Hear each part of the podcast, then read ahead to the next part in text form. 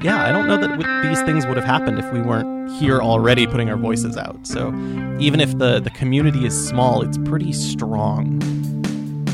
Welcome to Radio Survivor, the sound of strong communities. With me is my co host, Eric Klein. Hi, Paul. It's great to be here again, podcasting and radio broadcasting with you again on Radio Survivor. And, and I'm Paul Riismandel. That's my full name. oh, we didn't do that of we all didn't things. do that, but that's okay. We've just done it. You see, we're tell- we were showing people how you do radio. When you start your show, you introduce yourself and you tell everybody that your show is about what it is about. And our show is about community media, the sound of strong communities. So we talk about non commercial radio, college radio, community radio, Podcasting, podcasting internet radio. when it's for audiences that are a community and not just. Um, however you define it. I think I think we're open to openly defining a community, whether it's virtual, international, local, uh, neighborhood. But I think it's thinking about it with that first.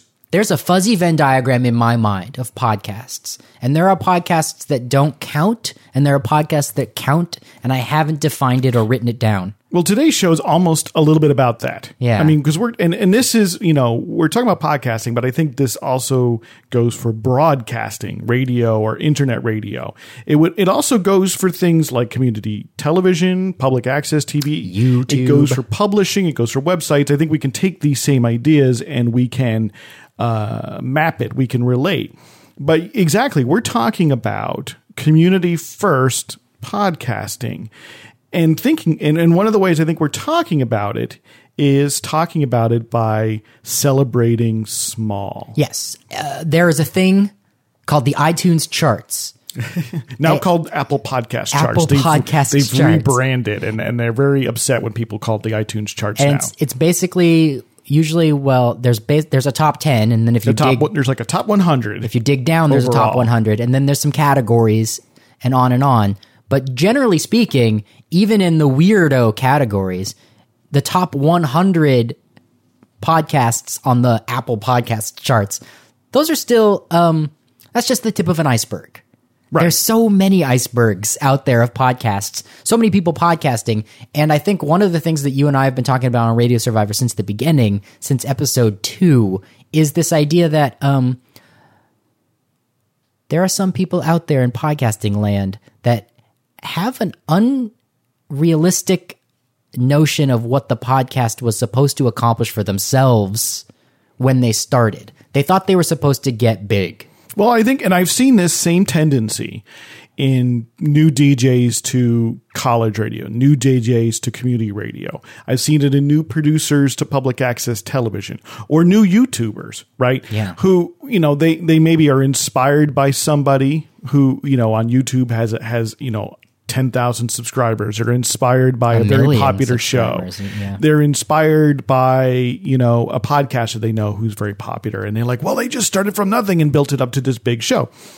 And, you know, and, and, and kind of wondering, you know, I'm, I've done five episodes or, or I've been doing this for a few weeks or I've been doing this for a few months and where's my millions of followers? You're, where's, you're where's my audience? 50 or you're under 20 even. Right. And, have you failed? have you failed right and and part of it is to me always well what is it you're trying to accomplish and even if you're trying to build a big audience building a big audience for its own sake begs a lot of questions i don't necessarily want to get into and i'm not saying that that there's anything wrong with building a big audience but often you should know why it really helps to understand well why will an audience of this size what will it do for me you know am i looking to, to run advertisements or making a lot of money on Yeah. youtube? Then then yeah you probably need a bigger audience.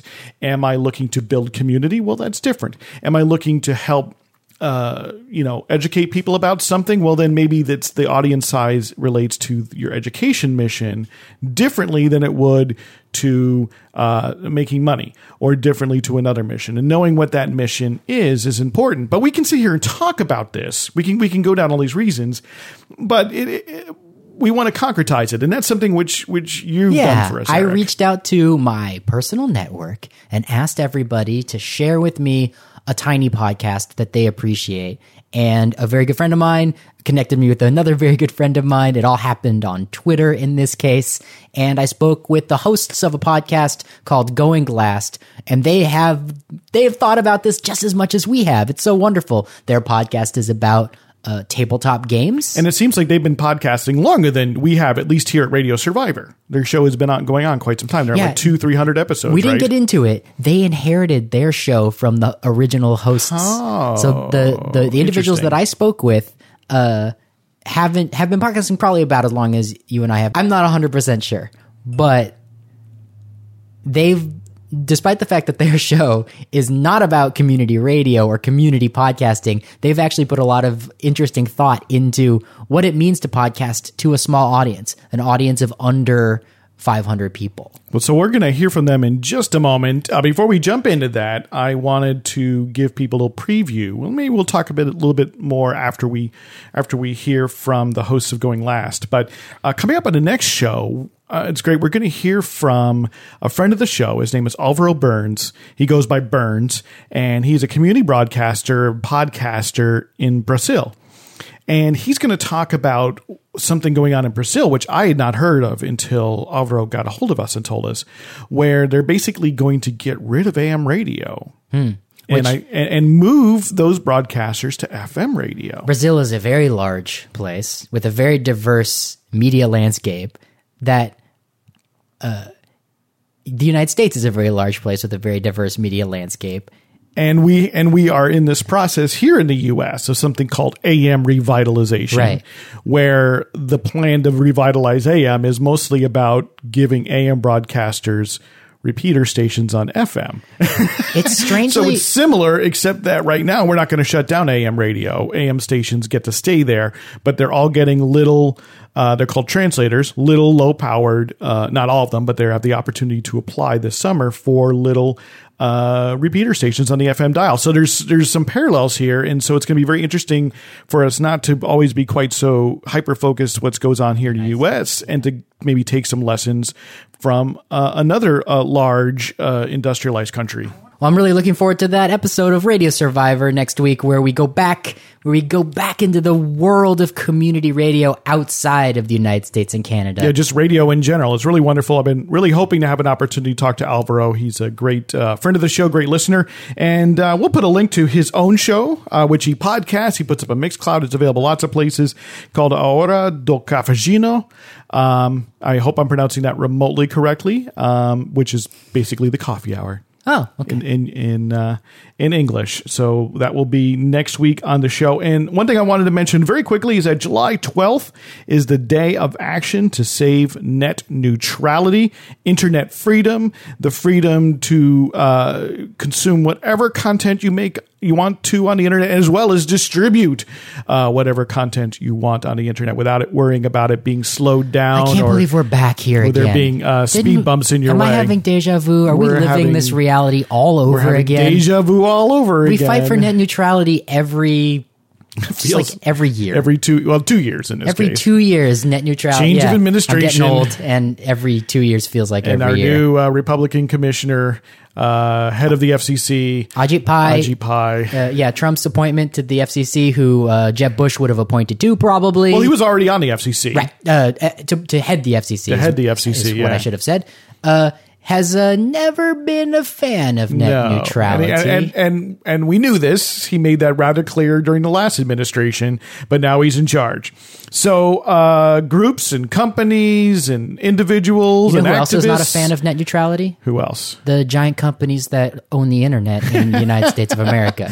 Strangely enough, they're not. And they have a lot of lobbying power. They have a lot of lobbying power. So, so we're getting together. we keep having to fight them. And you can learn more. Uh, we'll have something up at our website, radiosurvivor.com. So you can learn more about things you can do on July 12th, the day of action to save net neutrality. Wow. I just want you to put that in your calendar and to check it out on our website, uh, and you can and you can learn a bunch more. Yeah, because we we here at Radio Survivor need to do another net neutrality episode soon, I suppose. Yeah, we'll I don't know to- if there's any change. We could just rerun the old Well, net I think I neutrality think, episodes. I think what we want to do is to talk a bit more about what you and I individuals can Right. do. What what is the where can you best target your efforts and educating each other, educating yourself. I think that's kind of where we want to go. So we'll we'll come back.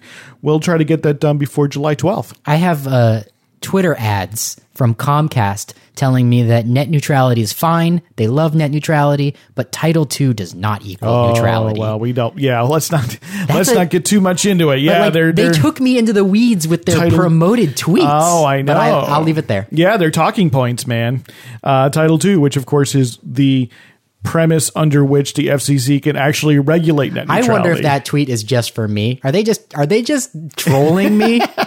Because who who knows what Title II is on Twitter? Uh, lots of people on Twitter. I think you maybe not so much on Facebook, but lots of people on Twitter. We here at Radio Survivor will keep redefining Title II for you. Uh, listen to past episodes. Yes, and you can find all the past episodes at radiosurvivor.com slash podcast. And, you know, if you're listening to us as a podcast, or maybe you're listening to us on the radio, maybe you miss an episode here and there, what would be wonderful is if you would subscribe to the show in your favorite podcast app. Whether you use Apple Podcasts, you use iTunes, do you use uh, Stitcher, do you use Pocket Casts or Overcast, whichever app you use, subscribe. Uh, you can search and find us on all of those major podcast applications. Google Play, we're there. Uh, just hit hit that subscribe so you never miss an episode. And hey, if you take it a step further, we'd really appreciate it if you'd rate the program. Click on some stars, or even better, leave a review. And that's because uh, when you do that, all these little algorithms get together and they promote the show, and other people can You find out about it. like a Disney animated film. it is. Imagine them all as the uh, as They the did seven make the emoji film, so I think the algorithm film is not far behind. the seven dwarves of algorithm. Uh, they get together and they will help promote the show to other other you, you give, fairy you give princesses. people a chance to find out about us Yeah. By by uh, giving the algorithm the opportunity to notice Small us. shows can be hard to find. small shows, which is what our podcast is about today. Yes. Why do you do it if no one finds out about you? Uh, you hope that people will find out about you, but what if the amount of people listening to your podcast, YouTube Or watching channel, your video, etc. radio yeah. show. What if it's under 300 people? What if it's only a few dozen people? And uh, we have thought about this at Radio Survivor. Paul and I uh, talk about it often, off mic and on, and it's really been some. It's been a, a, point of growth for me as a podcaster.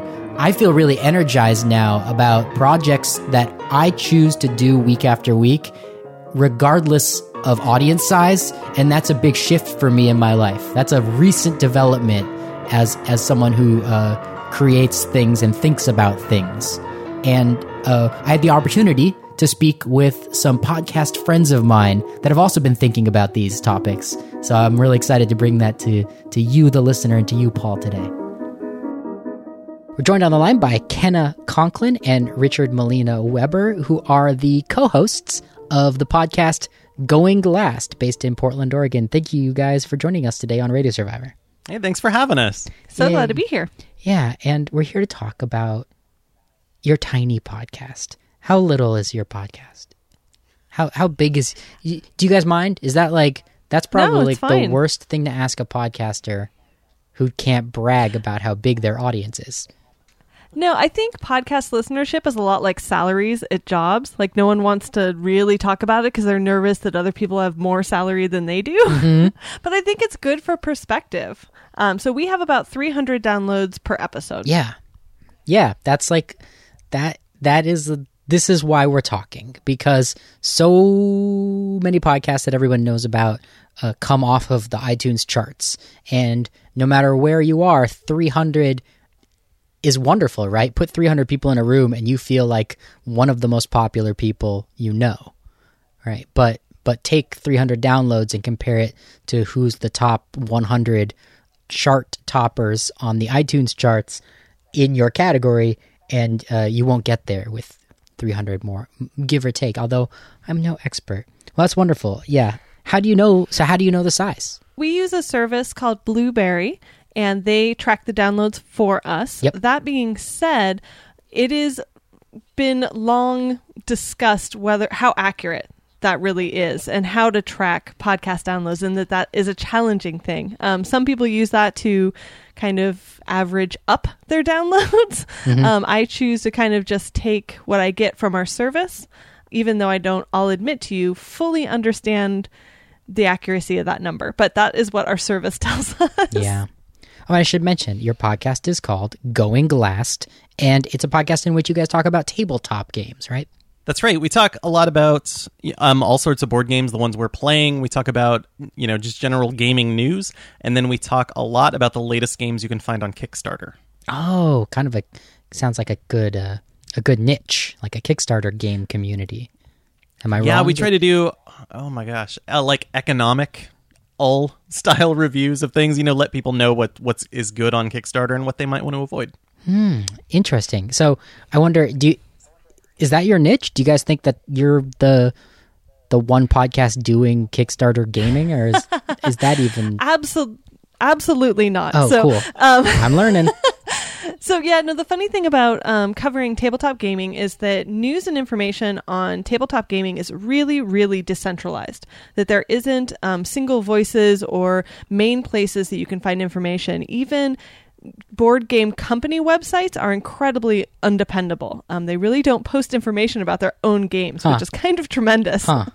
Um, so Kickstarter has really emerged as kind of the bleeding edge and the centralized, one centralized place to find new games and what's coming up next and what the new hot is. So we definitely cover that to be kind of the bleeding edge of gaming, but it's also kind of everyone's bleeding edge of gaming. Yeah. and so, yeah, if you're a tabletop gaming podcast, which because there's no centralized, you know, kind of media for this, there's a ton of us out there. and I think that's part of why we have such an audience size that we do is because there's just a glut of us. Yeah. Um, I wonder, are you are you finding an audience on Kickstarter, or is that just uh, um, that's not your platform to interact with with people who listen to you? Yeah, we don't generally. I mean, we don't we don't comment on Kickstarter or anything, but we do get a lot of people. And our the the way we deal with going last is we look at things that are coming out in the next week. So they're wrapping up their campaigns. We're we're seeing mm. how they've done, how they've trended over time. A lot of podcasts do focus on the very very beginning of things or even previews, and we're just not interested in that Yeah. as much. We want to see like what has actually happened and what is likely to happen. What is the best outcome on a lot of these. Oh, interesting. Well, uh, how do you interact with your audience? How do you know who they are? Mainly it's through Twitter. Twitter is, you know, really still a very powerful platform in the way that anyone who subscribes to you or follows you has a very good chance of seeing your posts and you can be put into lists where you're followed. Mm-hmm. And that if people mention you you're going to see it. You know facebook was that for a while but then with all their filtering and things like that that you were getting such a low percentage of your followers actually even seeing your posts Yeah. due to the algorithms that they had that twitter still maintains that and also the nice thing about twitter is that a lot of the game companies and designers and creators are on there. And so after we've done a podcast we can do shout outs to them and say hey we featured your game. We talked about your game you know FYI, and a lot of times you'll get retweets and likes from that, which then helps spread the word of our podcast going last.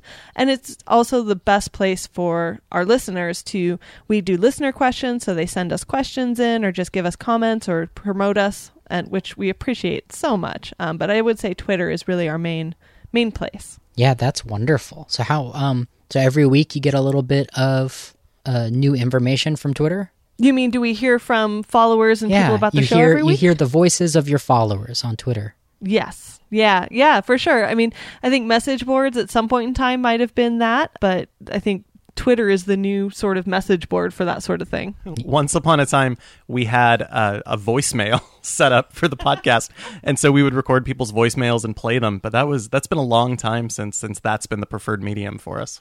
That's funny because it makes that made me assume that your podcast started in the '90s, but that's not what it, that's not what you're talking about.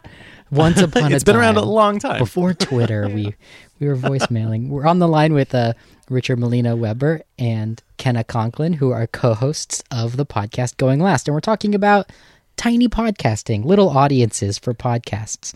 Um, what's the goal of Going Last, guys? Why do you do it? And um, like, what would you say is like the value of of your audience size? Like, would it be better if you had a hundred times as many people listening?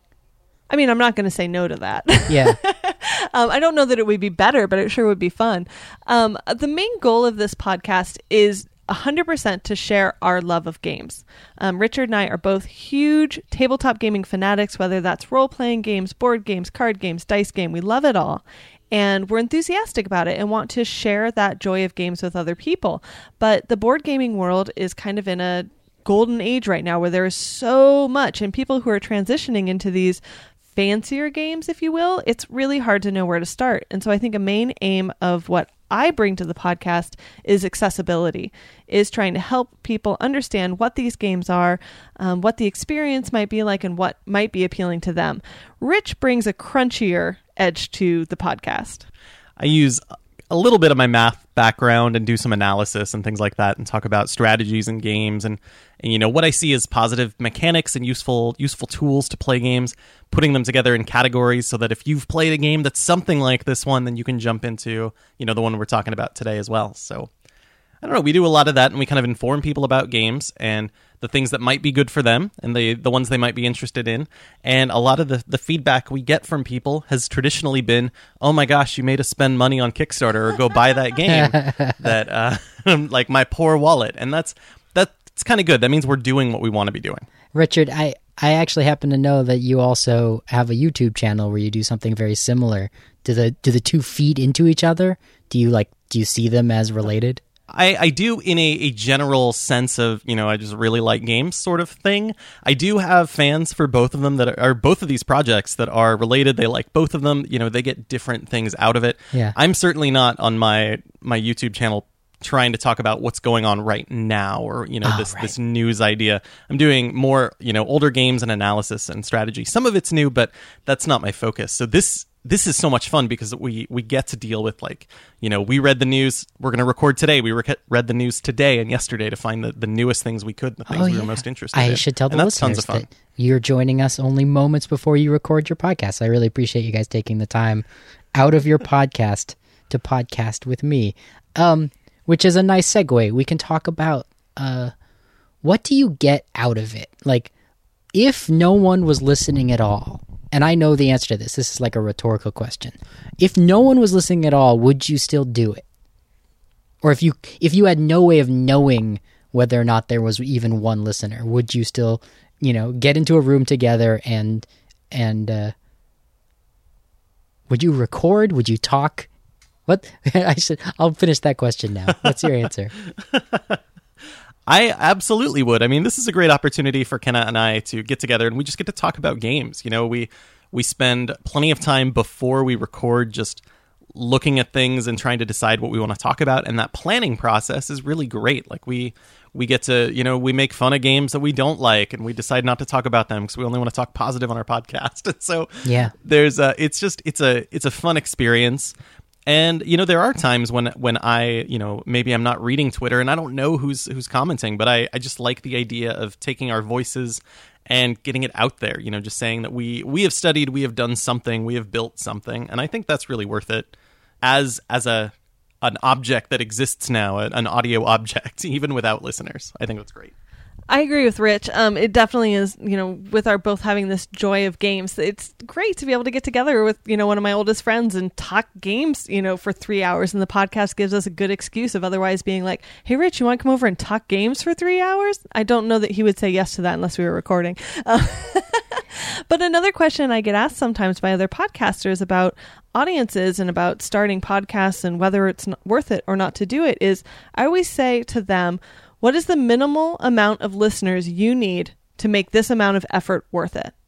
Is it if 50 people were listening, would that be enough? If 20 people were listening, would that be enough? And I've thought about that myself. And I think Richard's right. I think I would do this anyway. But also, I think that number for me has been as low as, you know, 10 to 20 people. That if we have any amount of people who are enjoying our, you know, breakdown and analysis of games, that makes it worthwhile. Yeah, that's a great answer. I actually have I have gone on such a journey with that uh, issue myself because I came from a radio station where I never knew the number of listeners, but I could just assume it was um, potentially an interesting large amount. Uh, you know, not Sure. even it could have even just been in the low hundreds some nights, some some late evenings. But going from going from being on a, on the radio to going to podcasts and wishing that the audience was uh, big enough to uh, to brag about, and now I have projects that I they're they're like writing in a journal by speaking out loud with someone I'm very close with, and having that just for me. I'm the audience basically. The, it's a phone conversation that I record for myself to enjoy an infinite number of times, or a conversation with a family member. I think that the potential for tiny podcasts has yet to be fully to be fully celebrated. I think. we are going to try something a little bit strange in the near future because there there are quite a few podcasts in our our oeuvre Yeah. that um, that go to conventions and they do you know live performances and so we are hoping in a in the future to start you know try one of those out and see what happens like how many of our listeners will come to you know PAX Unplugged say in in Philadelphia and come to listen to us will we be able to fill a room with 50 people will we have like 10 of our best friends there or you know we have no idea but it's kind of fun to think about what what that could be or will we get brand new people at that depending on what we want to talk about so Right. we, we're looking at some extensions but but that doesn't change like the value of what we're doing right here Yeah. Yeah, and I to kind of comment on what you were saying about you know how many people are listening as a phone call for myself. I have at times made the joke of podcasts are you know this era's live journal that you know it's like where kids might be like dad why do you have this website that's just your journal online you know i, I think you kind of hit on something there where i think podcasts for a lot of people are their passions put to a recording rather than words on a computer screen or pen on a paper. I think that's 100% true. And I think we're lucky when we get people who want to read our journals, if you will. Right. I mean, I'm, if I had 10 listeners and two of them interacted with me on Twitter, good enough. Yeah. Well, we're still joined on the line by Kenna Conklin and Richard Molina Weber, who are the co-hosts of Going Last, a podcast with a relatively tiny audience about tabletop gaming. Uh, how many people in your audience do you like know personally? Oh, that's a good question because there's a couple answers to that. I think. I mean, there's that we know personally, as in our friends of ours who were friends before we started doing the podcast, and also people we've met through the podcast that we're friendly with. Oh, Um, so I think if we keep it to just people we knew before we started doing the podcast who listens, I think that number's pretty small. I think out of our, you know, if we're approximating somewhere around 300 downloads, that would be in the 15ish. hmm. yeah, but that's that's a number. And like, what's do those people interact with you about? You know, do they do they uh, do they start conversations with you on a regular basis about the thing you just podcasted about? They do sometimes, especially when we're focused on Kickstarters. I think that is that is the big one because they they will come to us and be like, "You made me buy this game, and now we have to play it." Come over like a- and play this game. I know it's a perfect situation for us. I think it's great. That's really wonderful. And uh, you guys answered this already, but I want to ask again like, what else has come from this podcast project? You get together once a week to focus on something that you really love. And I wonder if, um, because it's because you're recording it and because it goes out there, has it led to anything unexpected? I think Rich has been the main benefactor of the podcast, and I'll let him get into the great stuff that he's become involved in and worlds that have been opened up to him. But I think the main thing that we've both benefited from is really getting access to this industry. That by having this podcast, you know, we can talk to game designers, we can go to conventions and have accessibility into these people who are making these things that we are so, so interested in. Um, I think that is a huge benefit to both improving how we do our job on this podcast and in expanding our own horizons and our own limitations of what we maybe liked as games and blowing that way wider. Yeah, I think the the first time that I got a press badge to a convention because of this podcast, you know, that was that was a really good feeling, hmm. and it just meant, you know, and when I walked through, people would be like, well, one person was like, "Ooh, press, that's great. What do, what do you do?" But you know, it was just neat to be be part of it and be, you know, by this organization seen as you know a worthwhile entity that they want to have in the space. Like that's great. Another benefit that I think has been good for both of us is getting access to these game designers that we interview and talk to about their games because when they are looking for collaborators, they you know they're looking for people who are familiar to them. So we have been able to playtest material for Dungeons and Dragons. Um, we playtested Phoenix Dawn Command, and both of us were actually listed as developers in that game, just from contributing ideas. And that a lot of that is because we happen to meet these people through our I don't know, because we have some kind of gaming authority now. it's kind of cool. Um, I met a designer named uh, Mike Selinker who made uh, Betrayal at House on the Hill, and I got to write um, a haunt for that, um, the new expansion that came out in Halloween or on Halloween. And that was just a really cool thing. And again, I, yeah, I don't know that w- these things would have happened if we weren't here already putting our voices out. So even if the the community is small, it's pretty strong.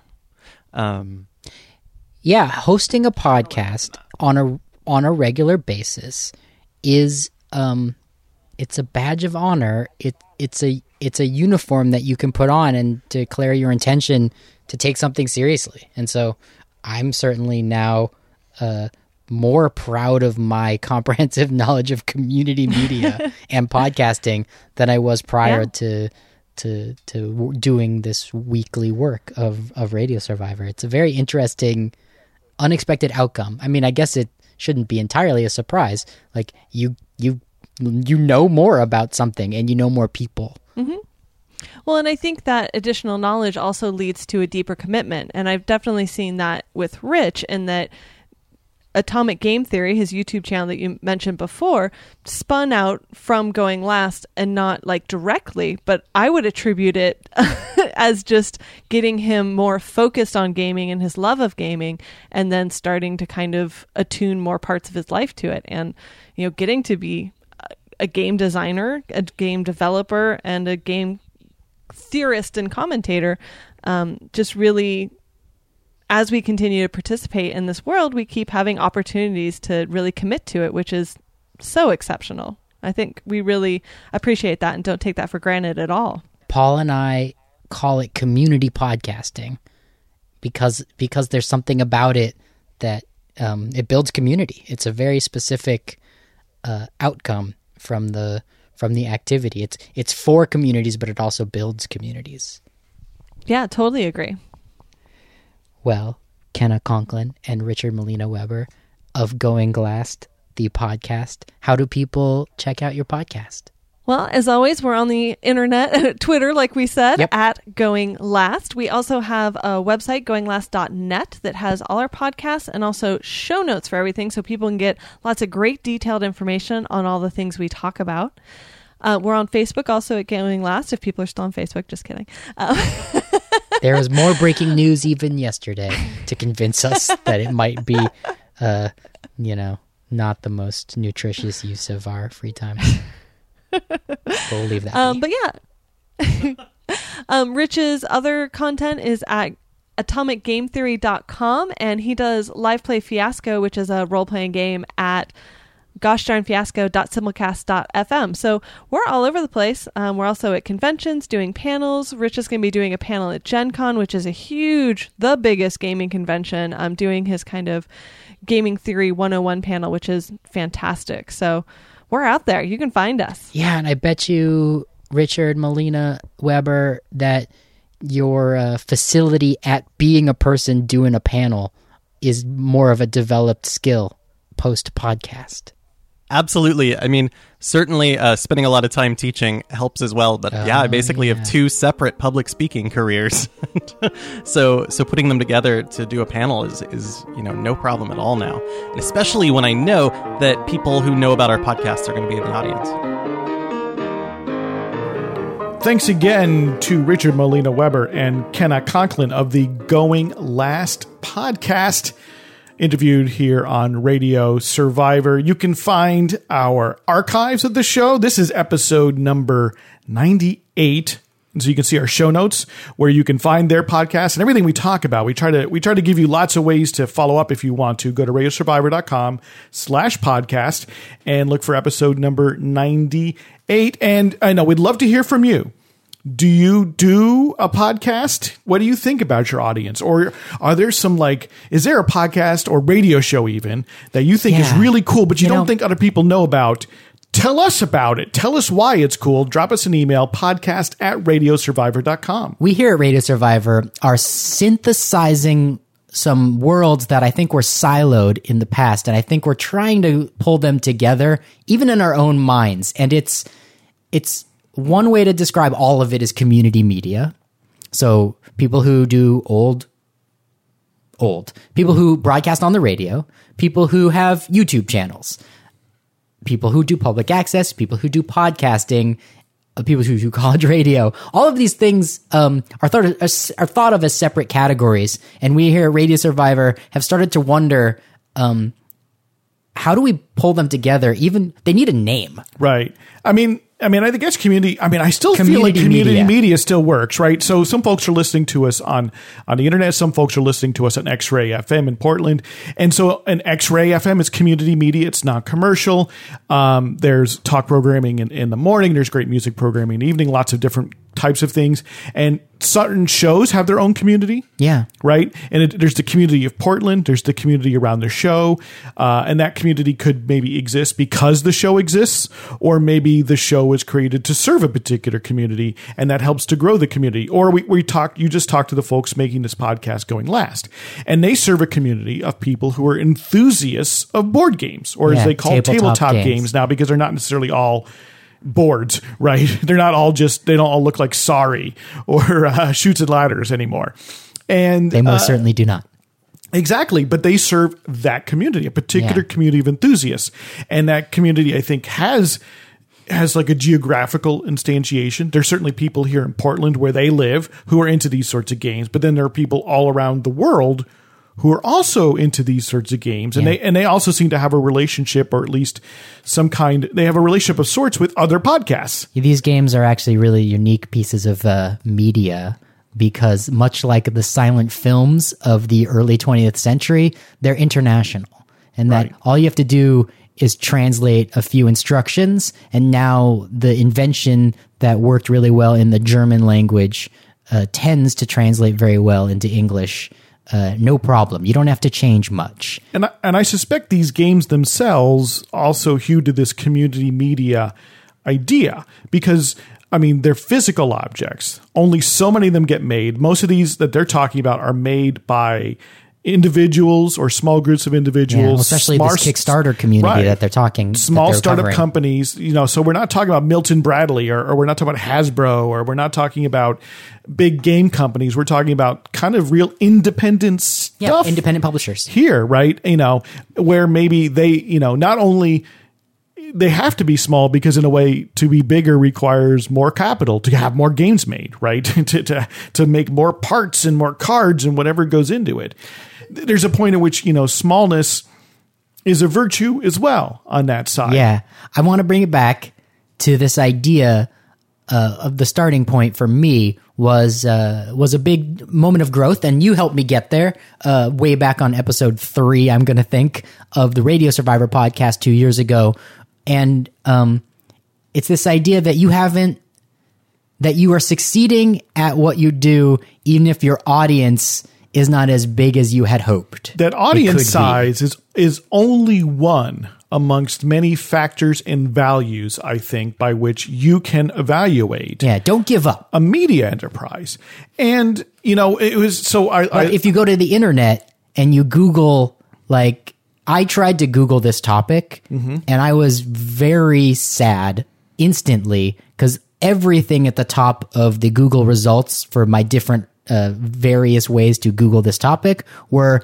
how to grow your podcast so that you win. Like, Mm-hmm. get the most listeners now because that's where you money make. And it, it was really discouraging. I think it discourages a lot of people from starting the work or for feeling, and it, or especially doing a little bit of the work and Yeah. then feeling bad because they're not seeing these, stopping before you get to episode right which we sort of talked about at, at the top of the show you know, it's I I really appreciated this point that Kenna brought up in your interview, where she said, you know, amongst podcasters talking about downloads is sort of like talking about salary, right? How much money you make. Yeah, that's a very good Which, at least in American culture, we can say is something which you don't do, right? And in part you don't do because everyone's a little afraid. You know, if I mention how much I make, am I either going to come off like uh like like daddy warbucks is everyone going to think that i'm i'm you know wake make all this money and i'm way outclass these people or am i going to be way outclassed am i going to be the person who feels like oh my god i am so undercompensated because part of that i think what goes underneath that is the feeling that you know somehow how much you make reflects on your worth How your many worth as a person how many your- downloads you get for your podcast or YouTube channel? reflects on the worth of your Yeah, show I certainly feel uh, a little bit of click envy for projects that I've posted. Like if it doesn't get above uh, 55 or 100, I'm worried that Right. no one will, that people will think less of my work But before they even click. an interesting parallel to me maybe is like if we think about uh, music. So, you know, you and I were Generation X, and we sort of came up through the rise of alternative and indie rock. I'm the world's oldest millennial Okay. Um, and, uh, and Gen X, yes. and, and and part of those values sometimes was a value of small, meaning like independent artists, right? Rather than signing to a major label, there was something to be said for that. yeah. right? You know, when we thought of like uh, people may have heard of the band Fugazi. Uh, a punk band from uh, the DC area. Uh, Ian MacKaye is one of the the principals in the band, and he also c- uh, runs a label called Dischord Records, an independent writ label that's done things its own way, A right? hugely popular band that did not often get played on mainstream radio. and yet toured, you know, probably has millions of fans now around the world, never signed with a major label. Uh, and they, you know, famously had very simple contracts with the bands. Uh, they didn't lock bands into contracts. They're basically like, we'll put out your record and we wanted to do well.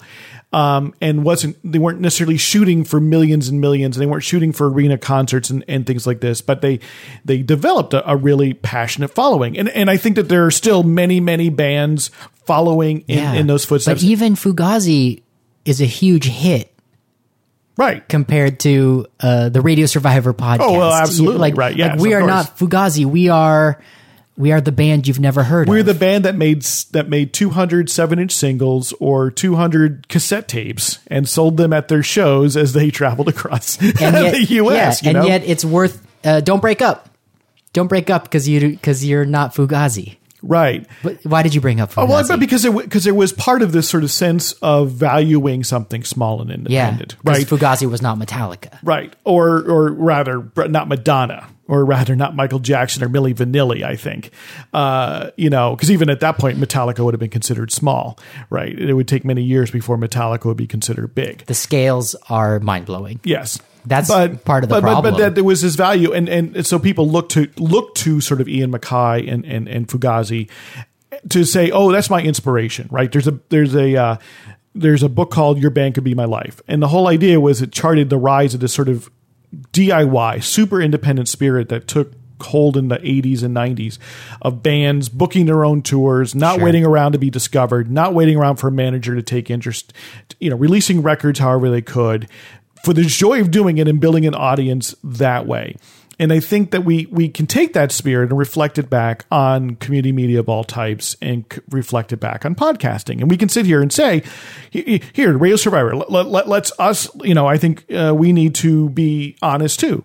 Uh, your typical episode of our podcasts gets about 250 to 300 downloads after about a month or so that's you know it's a fine audience if we put as you say as you mentioned in, in the interview if you put everybody into a room together boy it feels like a big party doesn't it Yeah, if we got a letter from 500 people, 300 people every week, I'd feel very we feel popular. very very very Yeah. popular and and and out of that right i mean that's week after week after week so it's not necessarily always the same 300 people Hmm. right you have to imagine you don't i mean i miss episodes of podcasts that i love um, you know, all the time. And so we don't imagine that everyone hears every episode necessarily, though I think there are some people who probably catch as many as they can. So, you know, it, it, you have 300 per downloads probably means you have a larger audience than that, although I can't really tell you what the math is behind it. Um, and on top of that, some of our episodes are like 500. I think our biggest uh, episodes over a thousand. Uh, you know, and and so some are more popular than others, right? But that gives you a sense for the audience, It's not a popularity contest. and it's not a popularity contest, and we have to be reflective. We are talking about something that is comparatively esoteric and possibly not as popular a topic as talking about tech or talking about pop culture or doing comedy, doing improv- improvised comedy, or even talking about politics. And I suspect maybe even talking about you know, uh, tabletop games. you know, and so even if we were to sort of add up every person who has a show in community radio in the English speaking world, just because this happens to be an English language show, I'm not sure that we would have as many people as listen to a single episode of This American Life. Period or on the media. Right? or on That's it. you know a it- you know and we try to be accessible you know we don't want this to only be of interest to people who are who are themselves actively making radio we want to try to bring people in who who care about community media who care about uh, community radio who want these things to exist and, and and and share the values that are that are beneath it active listening i think is like one like we like some people are welcome to just be consumers but Mm-hmm. they should uh they should consider themselves uh, honored consumers right Oh Like, right, yeah. We because like- we really that's why we always say thank you because we really, you know, I, I if you were you know if you go to a party and and uh, and it turns out only a few people showed up and the host is very upset and put out Yeah. because only a few people showed up, but you're one of them. And they just pout the entire time. You feel like, well, thanks. You don't really appreciate that I'm here. you've heard this on a podcast haven't you that's where this comes from is you've heard podcasters pout at their listener for not being a hundred other Mm-hmm. for people not being a hundred other people. Whereas we're thrilled Yeah. for every single one of you, and I think that that's you know that that's a perspective. But I- then I think even stepping away, it's right. You said it's not a popularity contest, right? And so it's thinking about well, what is it you care about? Why, do you do this thing? Right? Because people have plenty of other, especially if you're not doing it because you expect it to make a substantial part of your living.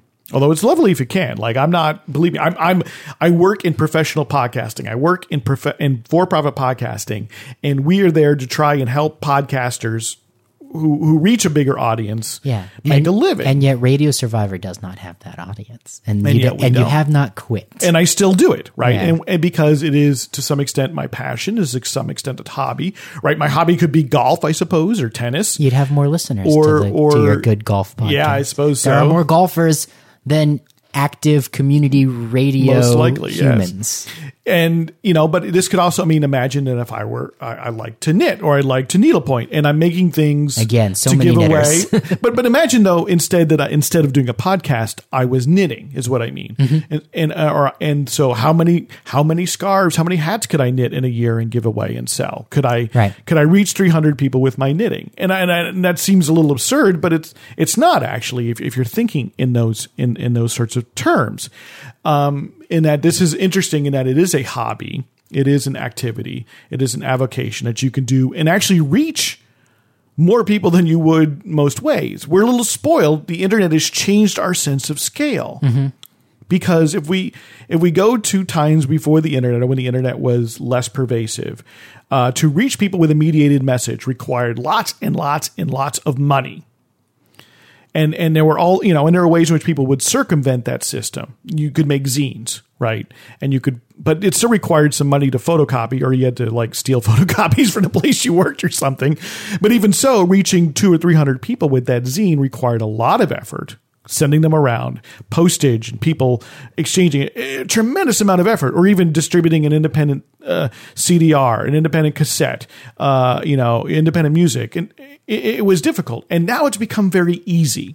But what i think is easy it, there's like this uh, slippery slope. People think well since now it's easy to distribute it ought now to be easy to have millions of listeners. Yeah. and as it turns out, it is not necessarily the case. It turns out that through mechanisms and means that nobody knows for certain, some independent podcasters or video makers, etc., spike to popularity. Mm-hmm. They they get they get very very popular, and some of it sometimes it's slow growth. and sometimes it's rocketing growth. But nobody really knows why. There's no anyone who tells you that they've figured it out is full of it. A, if you're talking about a resourced organization, a public radio station, uh, a company uh, that has money to spend in developing a podcast, they might be able to build an audience because they also can advertise, because they also have an audience somewhere else that they can bring to their podcast and of these other mechanisms, right? But just an individual who doesn't walk into it with an audience. So you're not already a famous person mm-hmm. in some way, shape, or form, whether it's famous to the world or famous in the sub community. Yeah, you're, you're starting at zero. You're, you, you know, and it will be one by one. But that think about why are you doing it? Are you doing it because you want to make a living at it? Great. You, but just starting your podcast, your two friends talking, It might it might take ten tough. years of work It might to make a 10 living. years, right? might- and there are some people who got in on the ground floor when there were fewer podcasts and there mm. were fewer popular podcasts. And, you know, there's very little you can do. We can't turn the clock back to 2010 or 2011 and start your podcast then if you're starting it today. It's simply you, you have to deal with the situation as it is now, not the situation as it was then. Lightning might strike twice, but are you going to walk out into an electrical storm, uh, you know, holding a 20 foot pole? And do you know, do you, can, can you predict where that's going to be? Yeah, my big takeaway for this topic, uh, the big change in my life is just that um,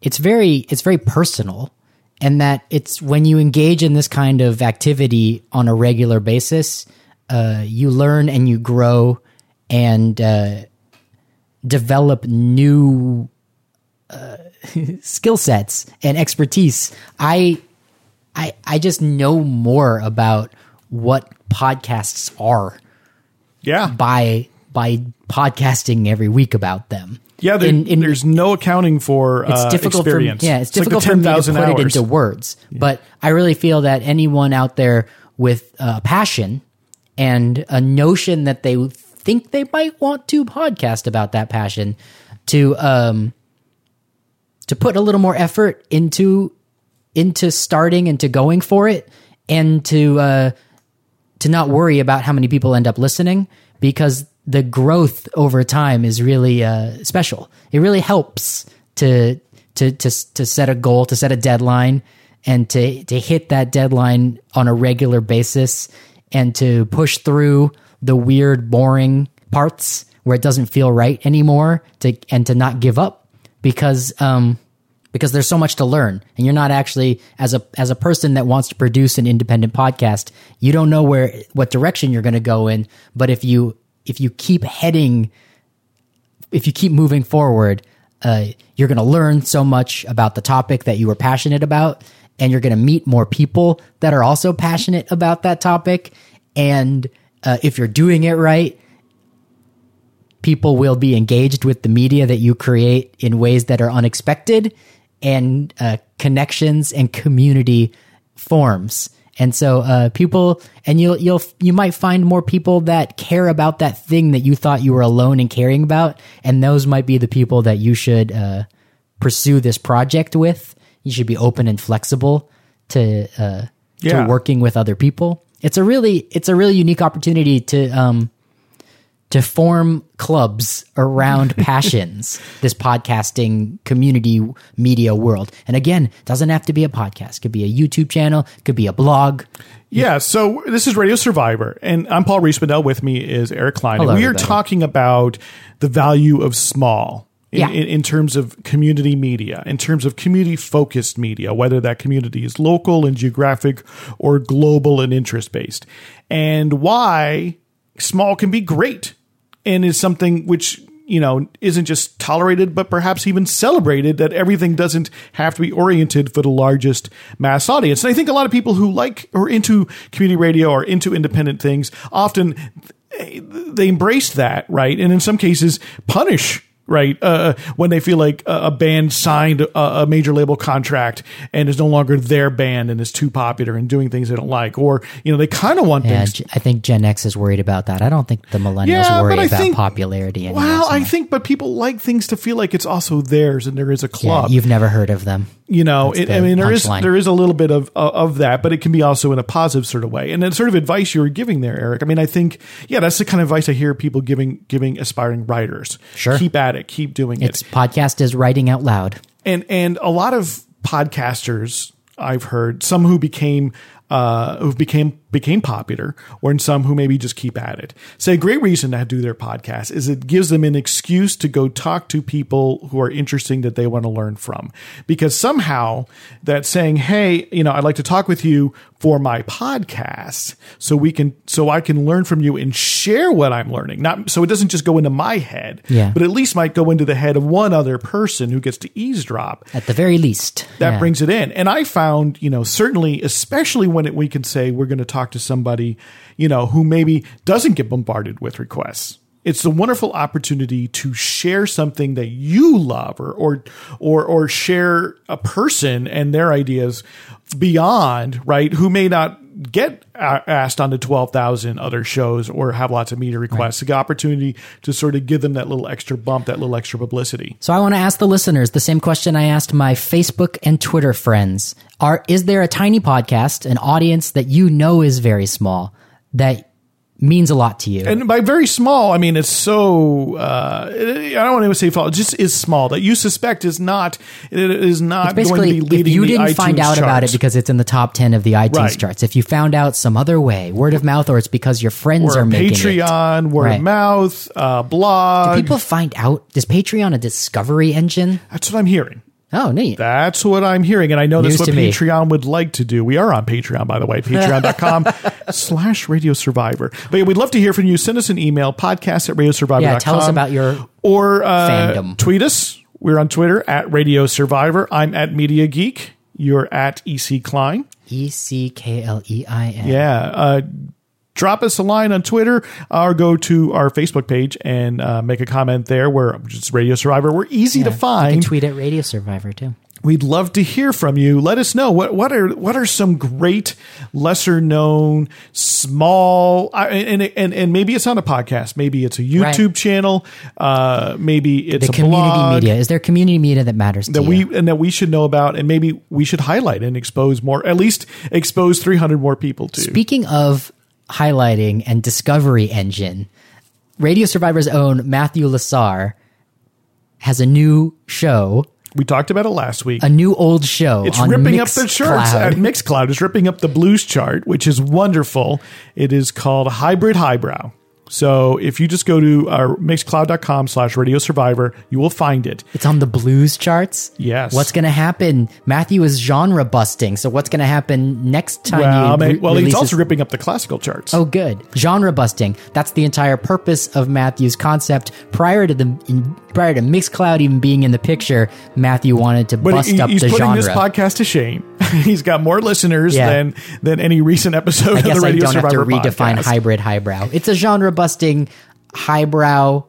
Yeah. uh, so he, what he basically on this episode delight. is that he is he is finding the similarity between a a uh, 1920s blues singer and Caruso, perhaps the best Opera. known opera singer of the early 20th century, and he draws the connections Ah, I it. pithily and entertainingly, and he does it all in 18 minutes. It reminds So- me of one of my favorite community radio memories ever. Is one of the like the moment where I was like, "Gosh, this radio is neat." Was when two expert ethnomusicologist DJs were playing a, a song from this isolated cultural community and comparing it to this isolated on the other side of the globe and you listen to it and music is music and you really can appreciate how these two disparate tracks what they have in common and then what they have different. And it was the sort of thing i could never have heard on any other radio station than that one community radio station that i tuned into. And matthew's sort of reproducing that delight here on mixcloud with his hybrid highbrow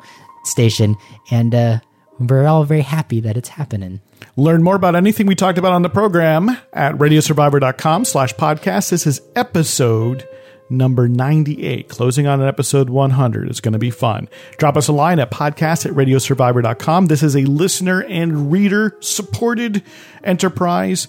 Uh, learn how to help us keep doing what we're doing at radiosurvivor.com slash support.